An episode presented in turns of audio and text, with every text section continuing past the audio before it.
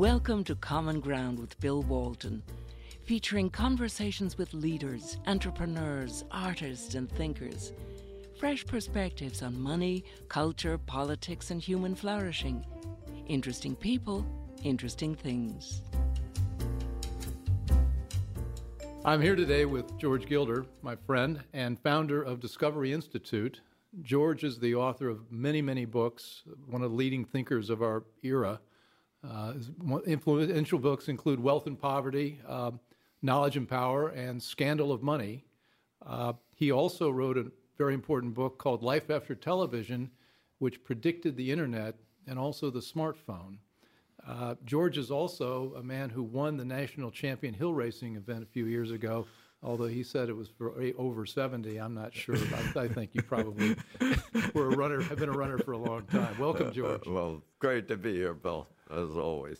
Well, there's so many things we want to talk about. One of the things that's in the news right now, much on people's mind, is tax policy and the Republicans' plan. And and uh, you're a longtime observer of the tax scene and policy. What do you think about where we are and, and uh, what, what's good about it and what's bad about it? Well, I think it's just maddening that uh, both parties had just this obsession with paying for tax cuts. As soon as you agree that you got to pay for tax cuts, you deny that you need them. Uh, and you confess that uh, tax cutting is a matter of taking something from one tax group and giving it to another group of taxpayers. It's a zero sum game. The fact is that uh, if uh, that all tax rate reductions uh, yield more revenue. That's why you do them. Uh, they spur economic growth and opportunity for everybody, and thus they yield just vastly more revenues in the long run than uh, than uh, high tax rates do. So you, so, so you keep the cash in the productive private sector instead of the dead yeah, of the government that's sector. true. You you you uh, join knowledge with power. Uh, you. Uh, the, the, the, now you made that point in your book. I thought was interesting. Is that is that capital needs to be in the hands which best understand what to do with it. That's right. And so the tax regime ought to be able to leave capital with those who know how to create more capital, innovation, and change. Who've already proven by previous uh, experience of successful investment that they can expand uh, wealth. That's uh, it's. Um, i I make the somewhat controversial assertion that a capitalist economy is not an incentive system chiefly. Hmm. It's not a matter of carrots and sticks luring people to do good things, uh, to avoid punishment, and to gain various goodies. Well, you just described the tax code. yeah, that's right. it's it's not an incentive system; it's an information system, and it's um, and the reason. Uh, uh, uh, Mark Zuckerberg is worth 50 billion bucks or whatever it is, uh, is not that he needed 50 billion dollars to incentivize his activities at Facebook, right.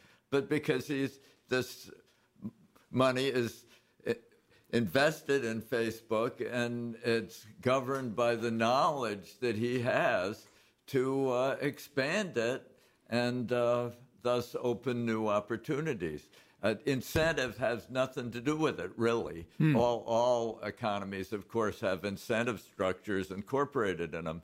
But what makes capitalism special is that it's a knowledge and an information system. And, and wealth is knowledge. That's how, what wealth is. Wealth you, is knowledge. I, I, I totally agree. How, how, have you thought about how you'd build a tax system to reflect the fact it's a knowledge driven uh, system rather than an incentive driven yeah, you system? don't want to you, you don't want to you want the price signals issued by the tax system right. to guide uh, correct entrepreneurial decisions that increase wealth, jobs, and opportunities for everyone.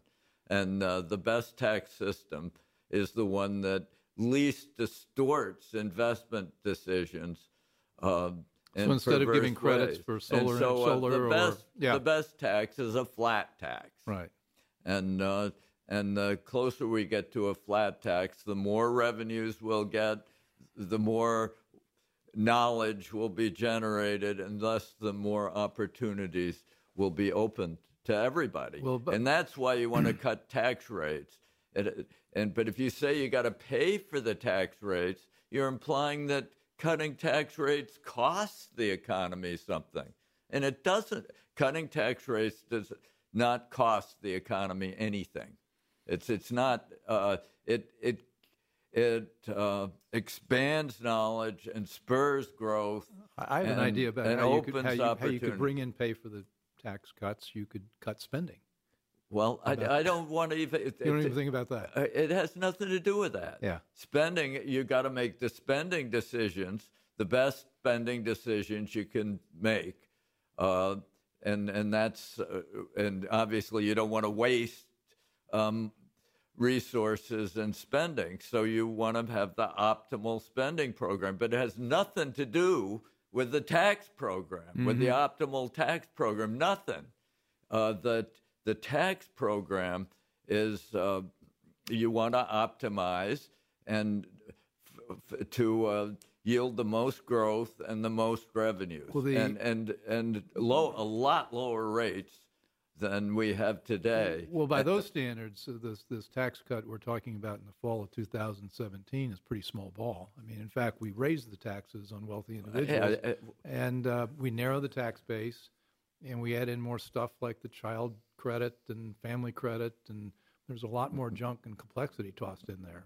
So, by that standard, uh, this tax plan gets an F from George Gilder. Mm, I, I, I just, I mean, the only thing it's It's doing, okay to give low the- grades. The, We're not- only, we're not a- we're not a university the- where everybody gets an A. The only purpose of it is to cut the corporate rate. The corporate rate Okay. currently keeps several trillion dollars of profits overseas. I mean, we have one of the highest corporate rates in the world, if not the highest corporate rate of major Well, economies. the plan is So- good on that. So it we, takes, it takes us from 35% to 20%. well, well, that that will bring back trillions of dollars from overseas if we do it. So we'll have a a large impact on the U.S. economy. What, what's your And- view? What's your view about? I'm sorry, I don't mean to interrupt, but what's your view about where that trillion, th- three trillion, maybe some people think more, that's off offshore when it gets brought back in? What happens to that? Uh, it, it.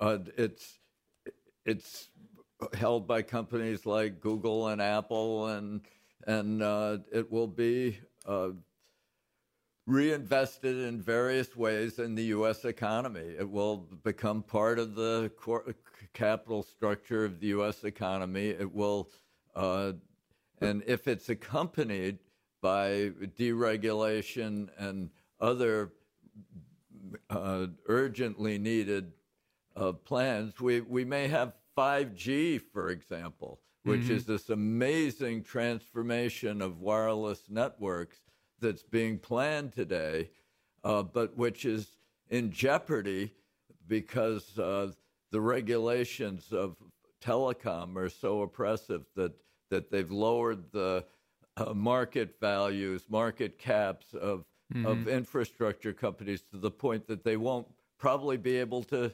uh, raise the three hundred billion dollars that's going to be take to create five G, which is a wireless internet infrastructure that runs at 20 gigabits a second. That's 20 billion bits a second. That's about a thousand times faster than the average bro- broadband that, would be tremendous. What, so then your prediction is that that two or three trillion dollars can go towards building a 5G system? yeah. Yeah. Well, that'd be that'd be very good. What do you think about the immediate expensing uh, provision of it, where you can buy capital equipment and write That- it all off without depreciation? That's that's fine. I mean, I it's uh, yeah, I I don't. Uh, it, in I think in big- general, it yeah. it uh, you see the the corporate rates are so high that nobody can afford to really be profitable. So so you get a company like Amazon that is immensely po- profitable Yeah. intrinsically, but uh, confesses no profits. Uh, you know, it, it because of uh, and and what this means is is these big companies get steadily bigger.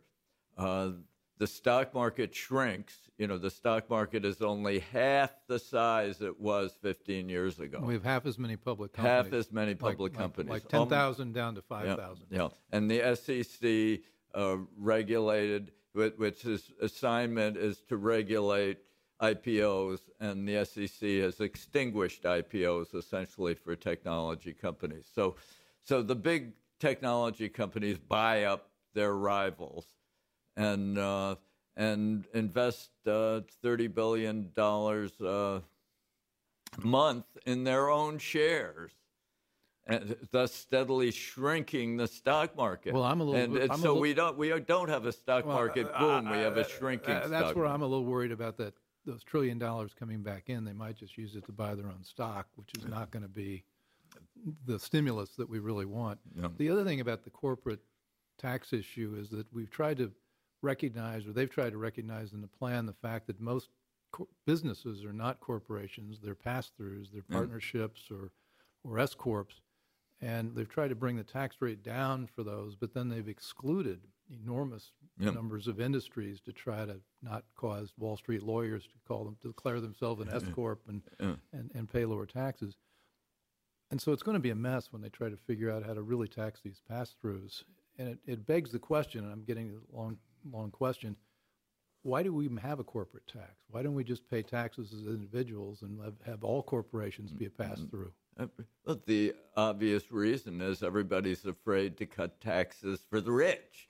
So, uh, so therefore, uh, you create this corporate veil that allows you to uh, to have uh, a tax system uh, without uh, constant uh, concerns with who benefits, who loses. And, and as soon as you get in that game, you, you've gone, it's gone. The economy loses because uh, uh, tax, if tax cuts aren't good for the economy, you shouldn't cut them. And as soon as, so if you say, if I cut tax rates, I got to pay for them some other way. Yeah. You confess that the tax cuts are bad for the economy. That's what you're saying, and and so you're really an opponent of tax cuts if you say you have to pay for them. Well, I'm, I'm in violent agreement with you. This, is, uh, this is smart. Uh, let's talk about your book, Life After Google. This is the next one Yeah, coming up. And from a man who predicted the internet and, and the smartphone and uh, so many other things, what is life after Google? I Where was young back then. I think you're still pretty young.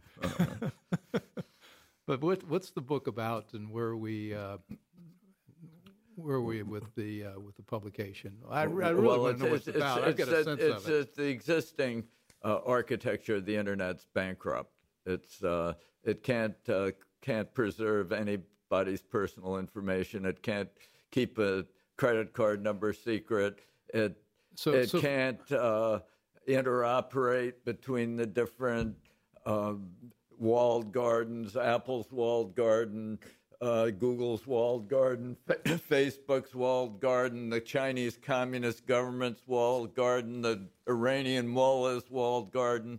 It's all a set of balkanized fragments. So- and, and So, for those of us that don't understand that, I've got a sense of it, but the architecture of the internet is, is today. Could you do a, a quick quick summary of what that looks like, where we've got servers or or uh, uh, well, anyway, each, the each the company- current Yeah. architecture is called cloud computing. Okay. and it it it uh, consists of these gigantic data centers uh, with huge air conditioning equipment on their roofs to bear off the heat, implanted by hydroelectric dams and near glaciers to cool them off, and and uh, near great rivers.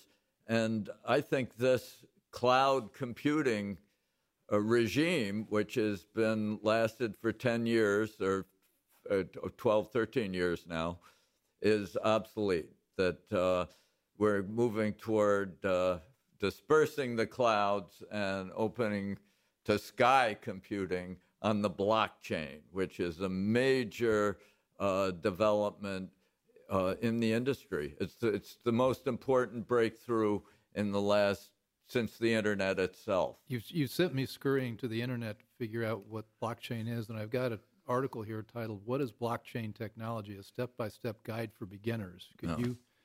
Well, give us a- the, I, I, I think a step. The key thing is that it's is that it's a new security model that uh, ends this uh, crazy uh, scheme where hundreds of millions of uh, credit card numbers and social security numbers and and m- mothers' maiden names and favorite dogs and beloved man. songs and uh, are all uh, constantly spewed across the world.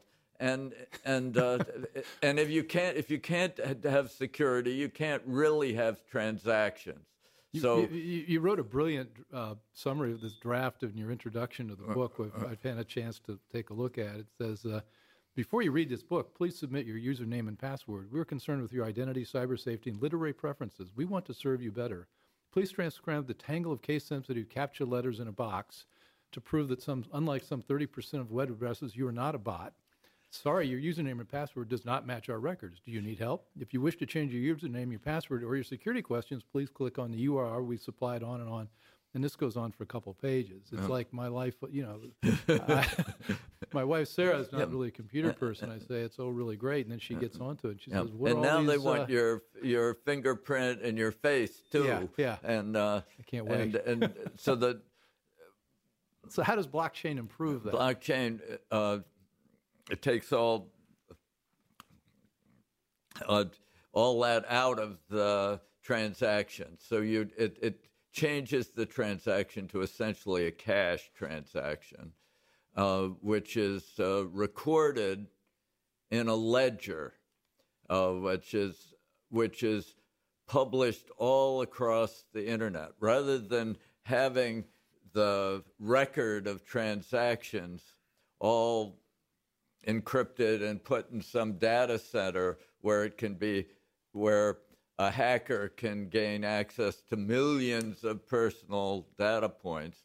Instead, uh, you put the essentials of the transaction in a ledger and then you publish it all around the internet. So all the nodes on the blockchain network all have this ledger.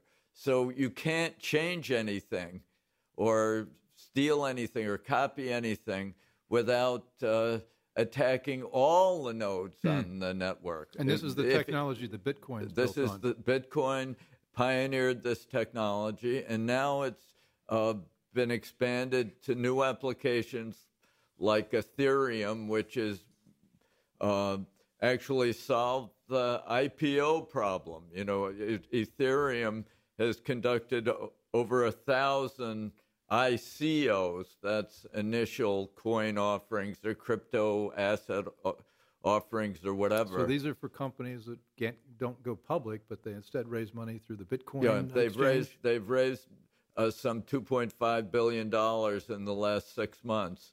Uh, Thousands of these companies, and uh, they're pre-selling their good, various goods and services, and so they are not equity uh, distributions. They are token issues that give the purchasers of these tokens the right to buy goods and services from the company when those goods and services have been created and developed. It's a, and and that was all made possible by the So, blockchain. so this is like a this is like a, a pre-selling uh, revenue Yeah, model yeah, where yeah. you're basically buying the right to buy something in the future. That's right. And the, but however, the to- there have all sorts of devices been created that make it possible to convert one token into another token. There are thousands of them, so that uh, the tokens become increasingly liquid. So you. Uh, Who, who's behind this? There was somebody you Uh, mentioned, a well, man the, who's the uh, new Bill Gates of this. There are two people behind it. Chiefly, one is called Satoshi, who is uh, probably a crazy uh, Australian named Craig Wright, and uh, he he invented Bitcoin. And then Vitalik Buterin, who um, Peter Thiel lured out of college. Peter to Thiel, the venture capitalist who founded PayPal. Yeah, yeah. Yeah. Peter Thiel uh, uh, gives Thiel fellowships to people who are willing to leave the universities behind and start companies. He thinks the universities are the new great sort of uh, oppressive cathedrals of the new era, and they should be.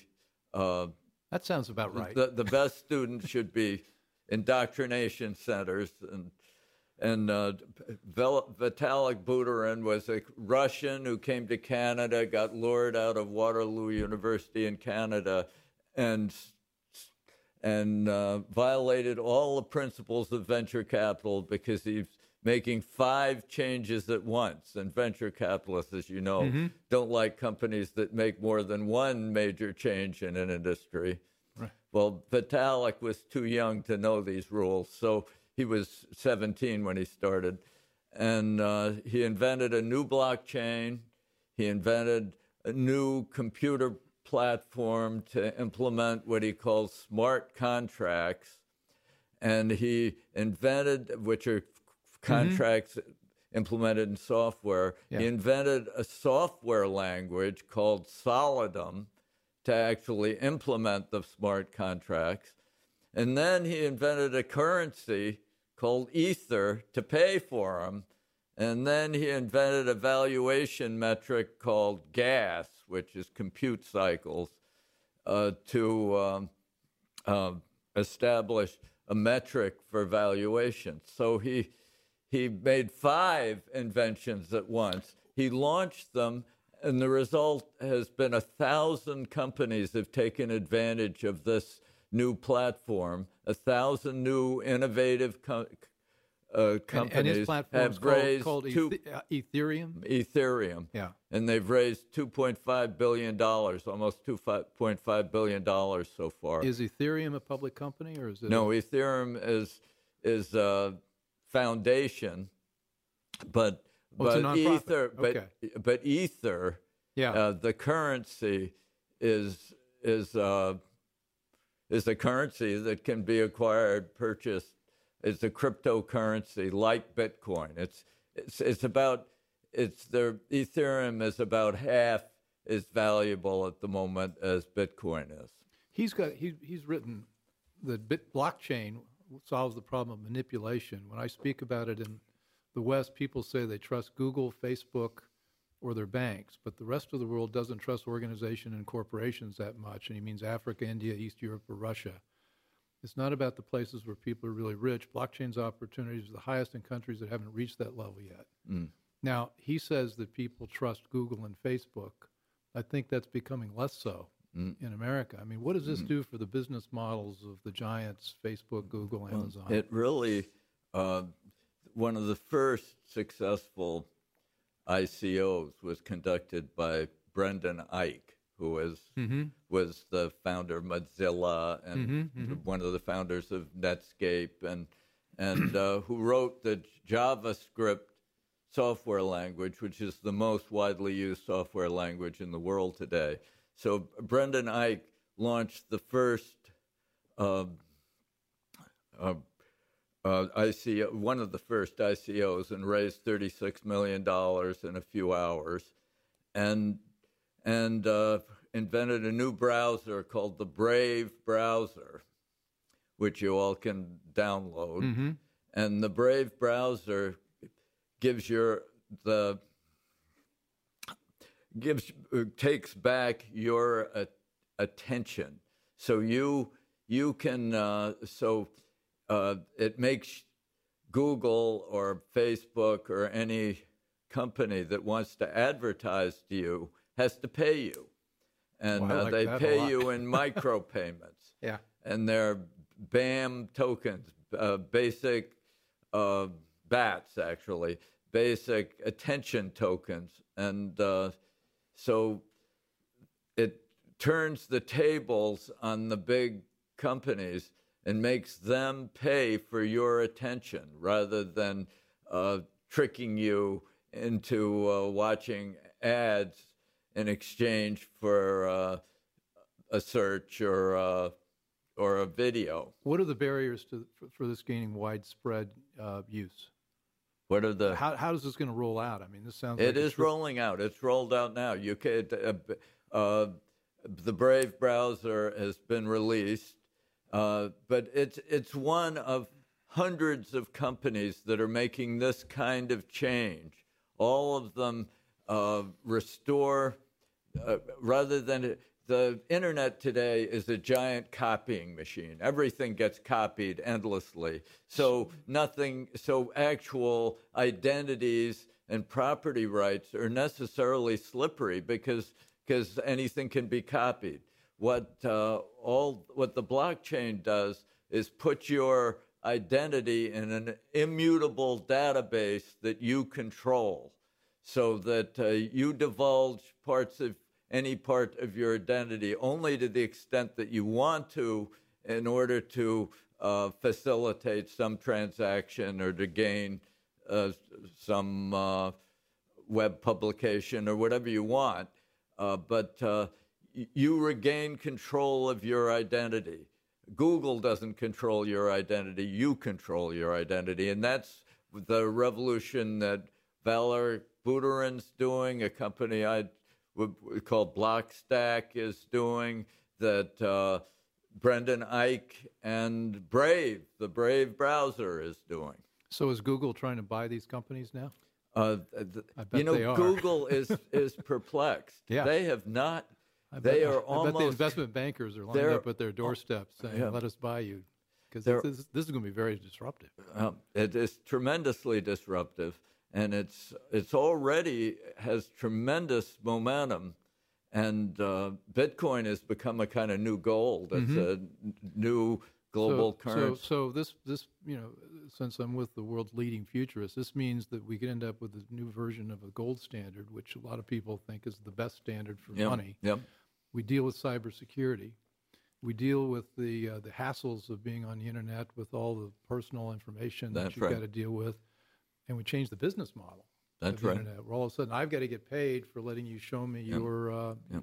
your, your uh, and it moves the the rewards from uh, people who manipulate apps on the edge of the network and bring them back to the providers of the actual infrastructure and protocols and basic infrastructure that makes it possible for the internet to exist. Hmm. And today, uh, you know, a company like Google has uh, eight times its revenues and market cap. Apple and Facebook, uh, you know, they have 20 times their uh, revenues and market cap. And the companies that actually build the network, which all these um, companies depend on have uh, 1.5 times revenues. In other words, what a tenth or less Hmm. of of the market cap per dollar of revenues.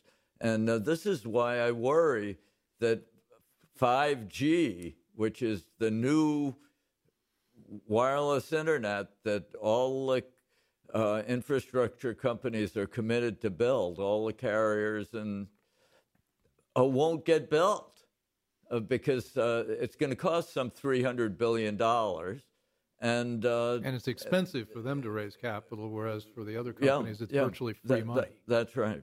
so, is, is And is, I sort of hope that if the corporate tax rate can be very substantially reduced, this will help make that a lot of this Yeah. money will come back and it will make its way into the huge uh, opportunities in 5G. Otherwise, 5G is going to be a, a Chinese technology or a, a So, so if, if Ethereum and, and the related technologies take off, what's the world look like in five years? Uh, well, I, I think it's going to take. Uh, well, it's happened a lot faster than I expected already, but it, it's going to it's it's going to redistribute power uh, rather than having the internet being dominated by three companies essentially a trinet Right. as uh, Andre Staltz put- Trinet? Trinet. It's Facebook, Amazon, and Google, Google, yeah, yeah, essentially. yeah. Each have their walled gardens, as they call them, where where they serve their uh, capture and serve their own customers. And uh, Sort we'll, of a, sort we'll of a go Hotel back. California. You can check in, but you can never leave. right, right. Hotel California. That's Uh, I want to change gears to talk about something. Um, you're in town. You're in, you're inside the Beltway as we speak, and we want to uh, talk about why you're here. And to do that, I'd like to introduce another guest. I'd like to introduce Hance Haney, who is a senior fellow at Discovery Institute and is responsible for technology policy. And uh, you all are here today to talk about some changes in the FCC uh, regimes. And uh, welcome, Hance, and want to want to give us a, a snapshot of what you're here for and what we're uh, what we can expect. Thanks a lot. It's great to see you again. Yeah. It's a pleasure to be here. Yeah. Well, George and I have been at the Federal Communications Commission. Back in 1996, Congress delegated some authority to the FCC to change its media ownership rules. And for example, it is um, currently illegal for a newspaper and a broadcast station to be jointly owned in the same market. Well, in the past decade, um, newspaper revenues have declined by more than half, from $49 billion down to about $18 billion. And newspapers have cut costs by reducing, shrinking their newsrooms. Uh, the purpose of this rule initially was to prevent consolidation and promote viewpoint diversity. Well, now we have a situation, a prominent senator this week has proposed to regulate companies like Google and Facebook as public utilities in order to prevent hateful speech, propaganda during our elections, um, and fake news. Uh, I would argue that these are uh, all of these phenomena are evidence of more viewpoint diversity than we've ever had before. now, now really the urgent challenge is to protect journalism, local journalism. Right. We call that localism. Um, clearing away this rule would uh, enable broadcasters and publishers to cooperate with one another, to jointly invest, um, invest together in in uh, conducting um, investigative journalism, for example, and using the results of that investigation on multiple platforms, in print, on the internet, um, uh, over the air. Um, the fact is, the rule that we have now um, pre- dates back to 1975, um, before we have the internet. With Facebook today, um, with Twitter, with blogs, with podcasts, uh, you name it, um, there are more opportunities to share our personal opinions than there have ever been in the past. And so the FCC um, has the authority to do this. It could happen as early as next week. There are five members of the FCC, three of them are Republican. Uh, this proposal that I'm talking about was offered by Chairman Ajit Pai, um, who deserves enormous credit. This is very controversial, and it shouldn't be. The opposition is ideologically driven. Um, and um, so we were at the FCC to uh, promote the efforts of those commissioners. So this would this would allow larger companies to invest in local media properties, and I know a little bit about this. I'm a small investor in our in our newspaper in Rappahannock County, Virginia. So I'm a I'm a minor media mogul myself, and it's an extremely expensive process to develop local news. I mean, it's there's feet in the ground. It's not there doesn't scale very well.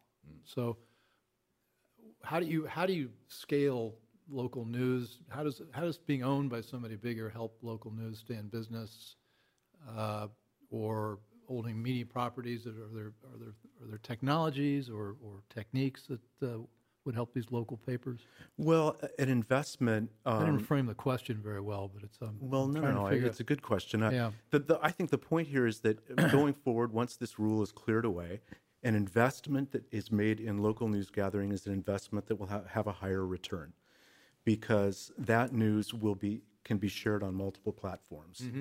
And you could, you know, I, I can read my Berkshire, local Berkshire Eagle when I'm in San Francisco because it's on the net. Yeah. I mean, uh, potentially the internet can expand uh, and is expanding uh, the reach and exposure of local news and thus potentially the yield of local news. We've- the reason the yield isn't rising is because of this very suboptimal aggregate and advertise regime that uh, tries to feed uh, the pigeons by feeding the horses. uh, which is uh, not, a, not, a, very straightforward way to get which is which is Google. you, you, know, you pay Google, and Google uh, shows your um, yeah um, item, and uh, you may get some portion of the advertising revenue, but nobody wants to see the advertising. It's value uh, subtracted advertising in general. So it doesn't pay very well. So you need more of it to support less actual news. So I believe that the blockchain and Bitcoin and Ether will allow micropayments, uh, hassle free payments all across the internet. And this is what Brendan Eich is also engineering so that, so that uh, the link between the consumer of local no- news and the producer of local news is direct. He pays for his, his news to the news producer. And uh, and it doesn't get uh, diverted out into some advertising intermediary and and dissipated across the internet. So we produced a story. We got a glimpse of this in the Rappahannock News. We have every week we have one or two stories we think might have national interest, and we had a story on snakes, poisonous snakes, uh, in, in uh, on the side of our mountain, and it went viral, and it was seen by I don't know, hundreds of thousands, maybe a couple million people. And we thought, gee, this is this is this is lightning in a bottle. How do we get uh, more of this? Uh, uh. uh so Did you get compensated for any of those views? That's where I'm going. yeah, yeah. If we had a micropayment system, yeah, something that went, went viral would have actually hit our yeah, our revenue stream. That's right. And that's that's so, the point. Look, I want to come back to where we are with the FCC, but I want to stick with micropayments for just a second because that's pretty exciting how does that work? How micro or micro payments? If some, if, I, if I, pick up a paper, if, I, am looking at my screen um, and it says uh, I want to read the story on snakes, what happens? Uh, it uh, you uh, when you click when regime. you click on it, yeah. Uh, their formula. Uh, Brendan Eich has a formula whereby the first click is worth a, a penny or a few pennies, and if you and then there's a convex uh, curve uh, that uh, uh, you keep paying to read to the end of the story, and uh, they're, they're very. It, so but, but the user, total payment might be a dime. That's but, my, yeah, that's my point. It's a yeah. very small number. Yeah. So as somebody which is impossible to do on credit cards and the, the existing. Yeah, the transaction costs are yeah, enormous. Right. Yeah. So this is why having Bitcoin as an internet currency yeah. uh, eliminates all these costs of trusted third parties and credit card companies and and uh, security programs that uh, uh give away millions of your credit card numbers. Um, I have to ask. I had a show in venture capital last week. How do I invest in these technologies? Uh, you you you buy uh, you scrutinize these companies. Okay. There are a thousand right. of them and and they all have interesting business propositions and you buy their tokens. Or if you want to just bet in general on those thousand companies you can buy bitcoin or ether. And uh, okay. and right. and bitcoin is on the path to be the new gold. So it could indeed continue to appreciate a lot in well, the future. well before i end the show to go call my broker um, I'm, I'm, joking george. Uh, Let's come back to the FCC uh, and where we are with changing the local ownership rules. Is that something that they can do, or does it require congressional action? Fortunately, it's something the commission can do on its own and with, with a single vote. Yeah, likely to do next week. And when that happens, what changes occur? You know, it's not clear what changes are going to be noticeable. The point of this is to give uh, these entrepreneurs in publishing and local news gathering the freedom to experiment yeah. and and to you know uh, survive the transition period that they're in while they yeah. wait to supplement advertising and circulation with new sources of revenue like micropayments. Mm-hmm. And so uh, the the results may not be hugely noticeable. We're not we're not sure yet. What we have seen is Jeff Bezos from Amazon rescued the, Wall, the Washington yeah. Post. That was wonderful.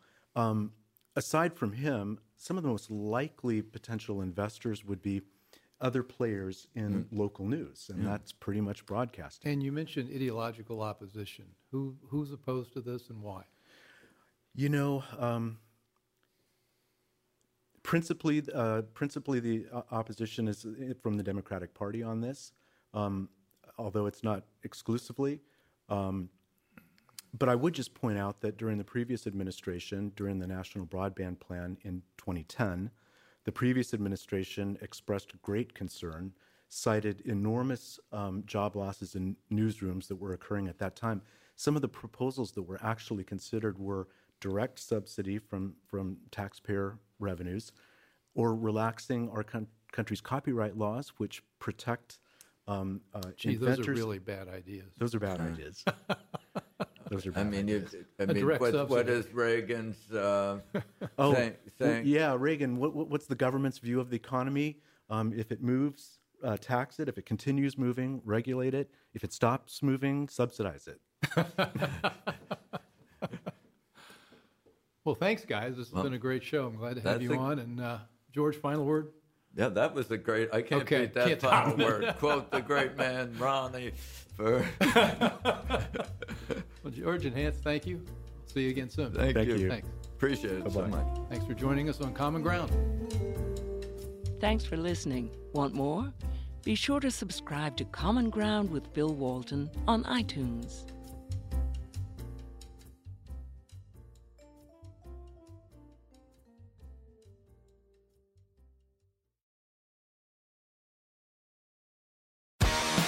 Amazon is hiring near you. Earn a competitive wage and start as soon as seven days. No resume or experience required. Health and safety are a top priority with all of our roles and sites. Amazon is taking precautions in our buildings to keep people healthy. Go to amazon.com slash apply. That's amazon.com slash apply. Amazon is an equal opportunity employer.